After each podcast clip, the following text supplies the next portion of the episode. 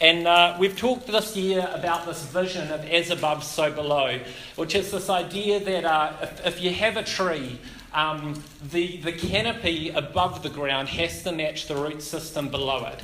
And so the life below needs to be equal to the life above. And so we're calling each other this year, if we are people with a deep uh, sense of intimacy with God, to make sure that our own time with God also spills over into bearing fruit in our communities and making change.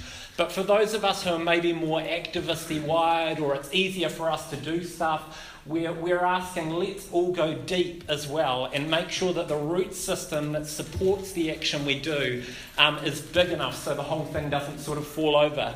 And so we've been talking about that this year, and I want to just frame up the series for the next few weeks. Why this series? Well, I think um, the church and the people of God have always had trouble with this paradox of life and death. It's something we understand about what it is to be a Christian. Uh, there's a verse where, where Paul says, We carry around the death of Christ within us so his life may be made evident. This kind of confusing contradiction that we're simultaneously dying at the same time as we are coming alive. Um, and so, generally, what you sometimes sort of have is you might have churches who are really charismatic and pumped up, and they're all about the life and the victory, brother. Can I get an amen? You know? Amen. Um, you know? And, uh, and I, I, have, I have a friend who went along to one of these churches, and he went through a really horrible situation where his, his, uh, his wife cheated on him, his marriage fell apart. And at first, the pastoral care of this church was really amazing. They got around him, they're like, bro, we're here for you. And then about two months later, they're like, oh, are you still going on about that? Like they couldn't handle the prolonged death. They were waiting. They're like, can't we get back to the victory again? Can't we get back to the life flip? And heck, it's been eight weeks, you know? And, and so there are some who embrace the life and can't do the death. But I would say for Blueprint, we've spent a lot of time becoming a community who can support people who are struggling or people who are in pain and becoming a place where it is okay for you to be in a hellish time in your life. But sometimes what that means for us is that we get to a time of life and we don't even see it. Sometimes we get to a time of life and we've framed everything so much in death that we continue to read the death narrative into times of life in the way that another community might always try to read the life narrative into times of death. Um, and I think when we're talking about like the seasons, you know, the scriptures are full of these seasons we go through. Like, it doesn't actually work to dress for summer in a snowstorm, you know? Like, that's actually really dumb. And so, what I think God would lead us to is, is, is to have the correct posture before Him for the season that we're in. So, in those times of death, those times of struggle, yes, let's struggle. But when there is joy and there is fruit and there is life, then let's celebrate that. And I think a challenge to us as Blueprint is sometimes it comes to the time of life and we're so used to the melancholic death narrative that we don't kind of know what to do with ourselves, and we keep trying to read it through that. Anna and I went to a comedy show a couple of weeks ago. Um, this guy, um, Raybon Kan, some of you guys would know of Raybon Kan, eh? Um, we went along to the show, and he went on this big rant about how much he hates Christianity and religion. He said, You must be small minded if you believe that stuff, blah, blah, blah, blah, blah. And then he said this very profound thing from someone who doesn't believe in God. He's like, you know, I think we live in such a politically correct world today that if Jesus were here right now offering healing, nobody would accept it. Because so I'm, I'm not actually, no, I'm not actually disabled. I don't want healing. The, the world around me has disabled me. Or, or, or no, no, no, I'm not, I'm not actually I'm not actually depressed. This is just my personality, and I want to stay that way. That actually, like, we actually have a problem with the healing of Jesus sometimes. It's actually offensive to us because, not just for this community, but I think for many of our generation, we have actually built identities around some of our brokenness and our weakness to the point where, in the same way, you know, the Israelites go out into the middle of the desert, and at this point where they're in the middle of the desert, between who they were as slaves and not yet in the promised land, they say, Can't we go back to slavery? Because we would rather live in the dysfunction that is familiar than have to wait for the hope that is unfamiliar. And so sometimes we'll go back to death rather than hang on for life. And, and that's why I think we need to talk about this. And I really think um, the spiritual climate of this community over the last few weeks, since we decided to do this, this series, there has been enormous attack on people's, um, on people's health, on their mental health, on their well-being, in a way that I haven't really seen around this community in a long time. Like we always, there's always those of us who are struggling, and that's, that's totally fine. But there has been some pretty heavy resistance. And if you've felt that, I want you to know that it's more than just you. And I think it's been a real wrestle, um, a real wrestle with the principalities and powers um, to, uh, to really stop us from having this conversation. Because if we can be a church who can validate struggle and pain and say, yes, that is genuine, but also be grounded and anchored deeply in the joy of Christ, then that's awesome, right? Like, that is actually what the world needs, and that is what we need. So, I want to begin this conversation on suffering. Um, next week, Emily Painter is going to be in. She's going to continue this um, from uh, Second Corinthians, and then Rowan will be the week after that from James 1. Um, and um, yes. So, hope and perseverance. So, pain and suffering is a reality. And it's not a Christian reality, it's a human reality. Pain and suffering, like half the scriptures are about pain and suffering because that's a big part of life. The narrative we are given in the Psalms is of mountaintops and valleys, of high places and low places, and we should expect that not just as Christians but as people who are alive. If you are breathing, you have hard times, right? That's how it works. Um, and in Luke 4:19, Jesus gets up in the synagogue, he reads from Isaiah 61 and he says, "I have come to proclaim freedom. I have come to set the captive free, to release the prisoner, to bring sight to the blind, to heal the lame, to proclaim the year of the Lord's favour. Jesus comes offering liberation from the emotional, the physical, the spiritual, the social, and the political illnesses of our days. He comes on the promise of liberation. That's how he sets up his whole ministry. So, what I want to ask today is what does liberation look like in the heart of pain and struggle? What does liberation look like? What is the good news, the gospel, to those who are suffering? And here's what I think it's not the good news is not suffering itself. Suffering is not the ends of the Christian faith. The good news is not suffering. In the new heaven and the new earth, we will not suffer. God does not want his children to suffer. God uses our suffering, absolutely no doubt that when we go through this fire and when we are being cleaved from our old lives, we feel pain. And God is present in that pain, but it is not God's ultimate design that his children will suffer. It is the result of this fallen world we live in. Suffering is not the good news. And here's a controversial one for us the good news is not that we suffer together either. The good news is not solidarity. The good news is not us hugging one another through our pain. Now, I'm not saying that's not valuable. I'm not saying we shouldn't be there for one another, but that is not the good news that Jesus brought for us.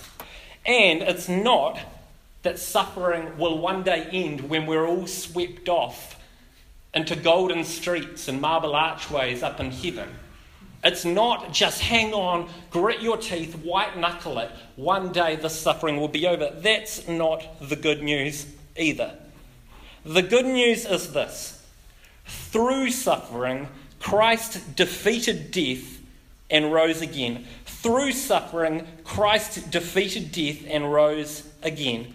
The ultimate power in the universe, until that moment, the power of death was defeated through Christ's surrender to the process of suffering. Unlike all the messiahs or all the systems that had gone before him that would defeat through violence or greater power, Jesus surrenders and suffers and sets us free. That is the good news. And it was not vain suffering, it wasn't indulgent suffering, it wasn't pointless suffering, it was suffering. It was suffering alongside God. And there is scarcely a stronger metaphor for our faith than that of death and life through which we are changed. So, what I want to look at today is three cups that Jesus drinks from in the Gospels. Three cups which he tastes from, and I think they tell us something about our relationship to suffering. And the first of those is the cup of the cross at Gethsemane. So Jesus has gone to this garden before he will be taken by the soldiers, he will be put to, to trial, he will be whipped, he will be beaten, and he will be nailed to a tree. And he's in this garden. It says here, Matthew 26, 36 to 39. Then Jesus went with his disciples to a place called Gethsemane, and he said to them, Sit here while I go over there and pray. He took Peter and the two sons of Zebedee along with him, and he began to be sorrowful and troubled. Then he said to them, My soul is overwhelmed with sorrow to the point of death. Stay here and keep watch with me. Going a little farther, he fell with his face to the ground and prayed, My Father, if it is possible, may this cup be taken from me. Yet not as I will, but as your will be done. So Jesus comes to this immense place of pain and suffering, and he falls to the ground with his head in the dirt, with his hands on his face in sorrow. And he begins to talk to his father about the suffering road ahead of him that he does not want to take. And he invites his father to bear the pain with him. He invites his father to walk that journey with him about um, three or four weeks ago, I was uh, still awake. I've had real trouble sleeping this year, and I was awake at about three in the morning. And I don't know if you ever, any of you guys have ever stayed up like way too late, you can't sleep, and your kind of head just gets full of all these accusations. Has anyone kind of experienced that? Yeah? Yeah. And you kind of, you know, you've got like just swirling around in your head is everything you're not. And that little interaction earlier in the day, you know you could have done better. Or even sometimes, you know, something that happened three or four years ago all of a sudden randomly comes up and you're like, why did I do that? And it just becomes this echo chamber, you know, it bounces back and forth and back and forth and it, it just swells to this point where, you, you know, it's not even specific things, it's just a swell of, of contempt and self judgment. And, um, and I was sitting on this couch three in the morning in our lounge and I, I went to the ground and um, in a, a similar way and and prayed to God, and it was interesting. The first words that came out of my mouth, really weird words to come out of my mouth, were, Lord, I want to be born again. And I suddenly understood, you know, John 3, Nicodemus says, How will I see the kingdom? Jesus says, You must be born again. You must desire a clean slate. You must desire me, God, to come in and give another shot at this. You must desire me to show you a new way. And I said, God, I, I don't know what to do here. And I felt the Spirit say, When you can't open the door of your heart, I enter through your wounds. When you can't open the door of your heart, I enter through your wounds. I wrote this uh, prayer at the time Father, where I cannot open my heart, where I cannot welcome you in, where I'm too scared to invite you in, enter through my wounds, enter through my sadness, enter through my fears, walk through every crack and crevice, drip down like oil to the lowest, most unseen place. Make your home by the door of my pain, and there prepare a table of faith, hope, joy, peace, and love. And not all suffering that we experience, because suffering is not a Christian thing, because it's a human thing, not all suffering becomes transformative. Some does become vain suffering, where we do suffer on and on, but what we see here what I experienced and what we see Christ here doing is he drinks of that first cup, says, Take it away from me, but if I have to drink it, I will, is the invitation of the Father into his pain. So I want to ask us where do we go in our pain? Where do we go? Are we journeying with God in that pain? The second cup is the cup of compromise. Matthew 27 32 to 34, Jesus is heading to the cross. And some people come up alongside him. It says as they were going out, they met a man from Cyrene named Simon, and they forced him to carry the cross. They came to a place called Golgotha, which means the place of the skull. There they offered Jesus wine to drink mixed with gall, but after tasting it, he refused to drink it. So they offer him this wine mixed with gall. Gall was a kind of a, a poison that had like an anesthetic, like a numbing effect to it. And it was bitter to the taste. So they offer this wine mixed with gall to Jesus so that it might numb some of the experience of the crucifixion that was to come. And he tastes it and he spits it out. Because he desires to go through the transformative suffering. He desires not to anesthetize the journey that he is going on with the Father. A few years ago, I uh, had this um, stomach surgery go really wrong. Um, and I had to go into hospital, and they gave me two weeks' course of this amazing drug called tramadol. Has anyone here tried tramadol?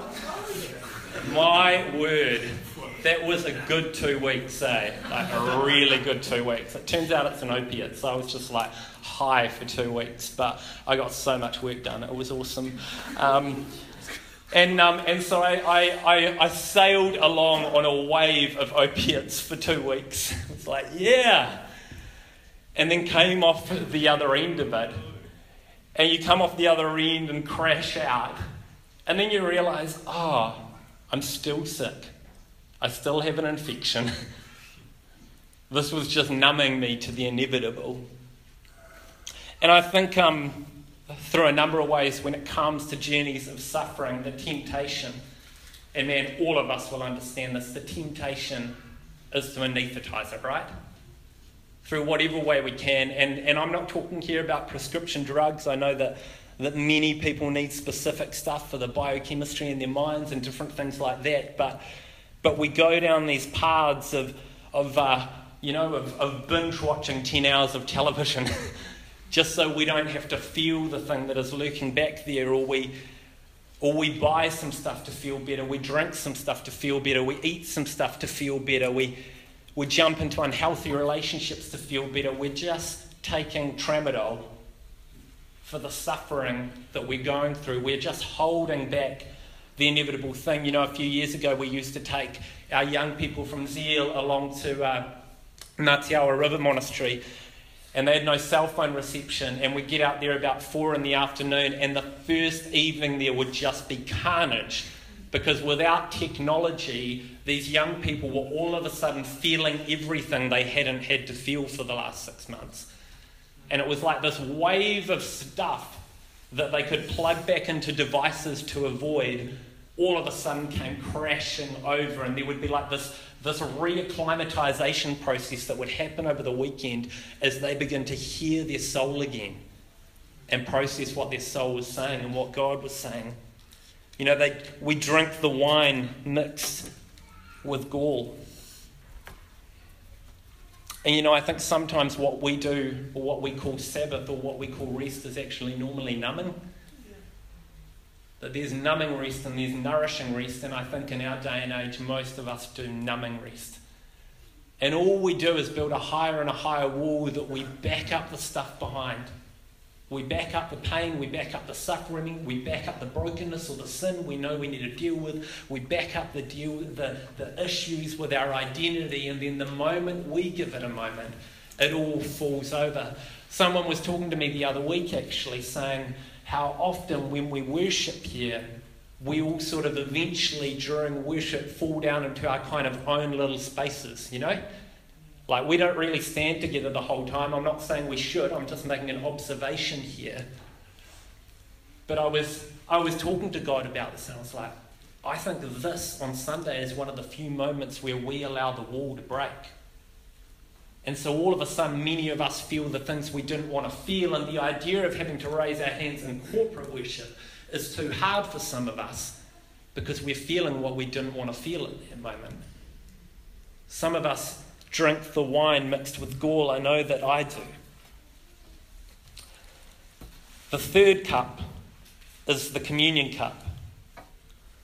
It's when Jesus gathers his disciples together for the Last Supper. Matthew 26, 26 to 27 says, While they were eating, Jesus took bread, and when he had given thanks, he broke it and gave it to his disciples, saying, Take and eat.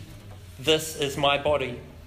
Then he took a cup, and when he had given thanks, he gave it to them, saying, Drink from it, all of you. See, Jesus takes this cup of the cross, and then he invites his disciples to drink from the same cup, to go on the same journey. Perhaps that's why he said, John 6:53, "Unless you drink my blood and eat my body, you cannot be my disciples."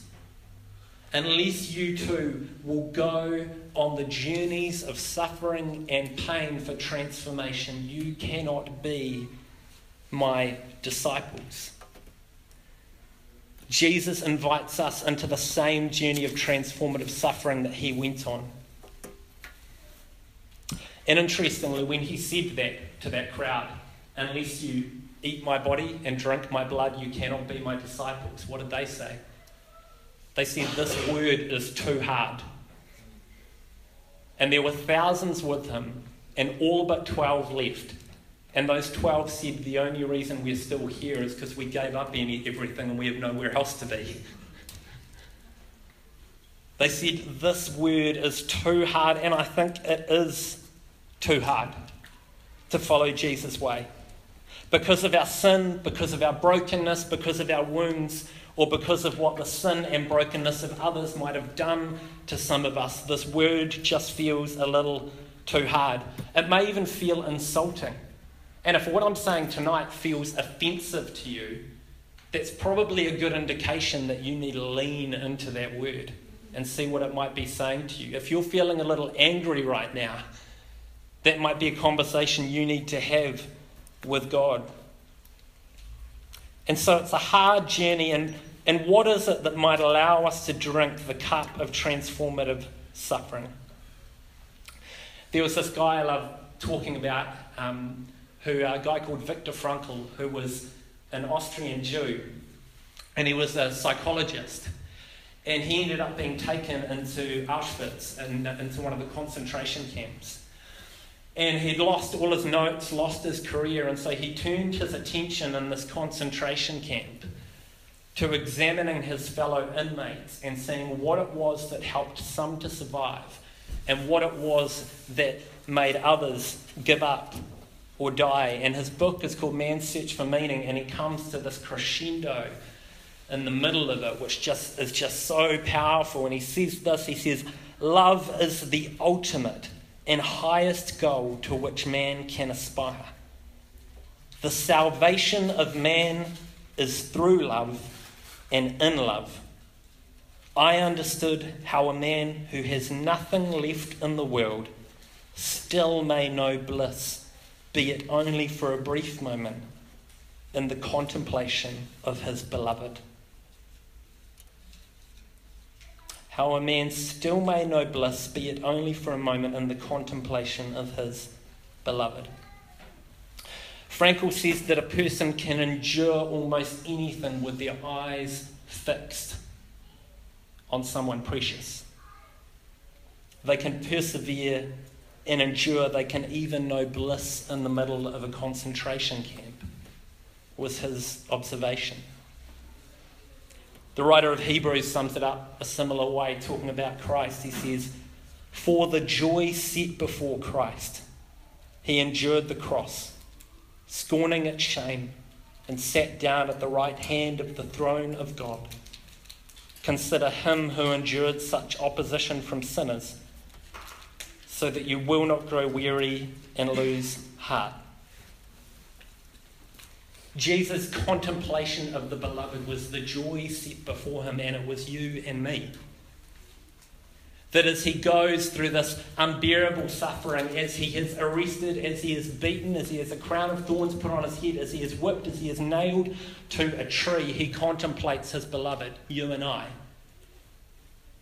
and knows bliss for a moment in the most horrific of circumstances.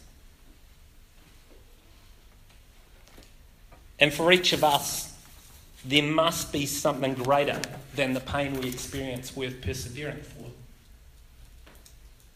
This thing of perseverance is not a case of harden up, it's a case of look up. It's not a case of digging deeper, it's not a case of trying harder, but our ability to persevere is as much as our ability to see Christ, whose beloved we are, and for him to be our beloved too. That is where this thing of perseverance comes from. Perhaps that's why the psalmist says, Psalm 121 I lift my eyes up to the mountains. Where does my help come from? My help comes from the Lord, the maker of heaven and earth. It's not a case of harden up, it's a case of look up. If you're in the middle of a bog, you will only grab for the branch you can reach. You will only look to what can save you. And it is our knowledge of Christ being his beloved and him being ours that allows us to persevere. It is a deeper revelation that is needed, not trying harder. The heart of faithful perseverance is this Christ drinks the cup of suffering and looks at us, his beloved, who are worth suffering for. Then he holds it out to us to drink. And he asks us to look back at him as our beloved, that we might endure and persevere too. The good news is a suffering Lord who defeated death, whom we can fix our eyes upon and so persevere in order that we and the world might be transformed. And so I want to bring two responses before us this evening um, as we begin on on this journey of hope and perseverance. And one of those, I think, a good place often to start is repentance. Because some of us, we have probably drunk the cup of compromise, the wine and gall, too many times to avoid the thing that the Spirit is saying to us, or to avoid the painful journey we know we need to go on to be whole. There might be for some of you tonight, and I know there is for me, a repentance before God and a saying, God, I have drunk the cup of compromise too many times. And then from there, I believe we want to ask the Holy Spirit to come and give us a more full picture of Jesus, our beloved. That as Hebrews 12 says, that he would actually be the one worth running the race with perseverance for, where we would not grow tired and lose heart why don't we um, close our eyes a second? I'm going to give you a minute just to think on a particular thought that might be rising up for you there.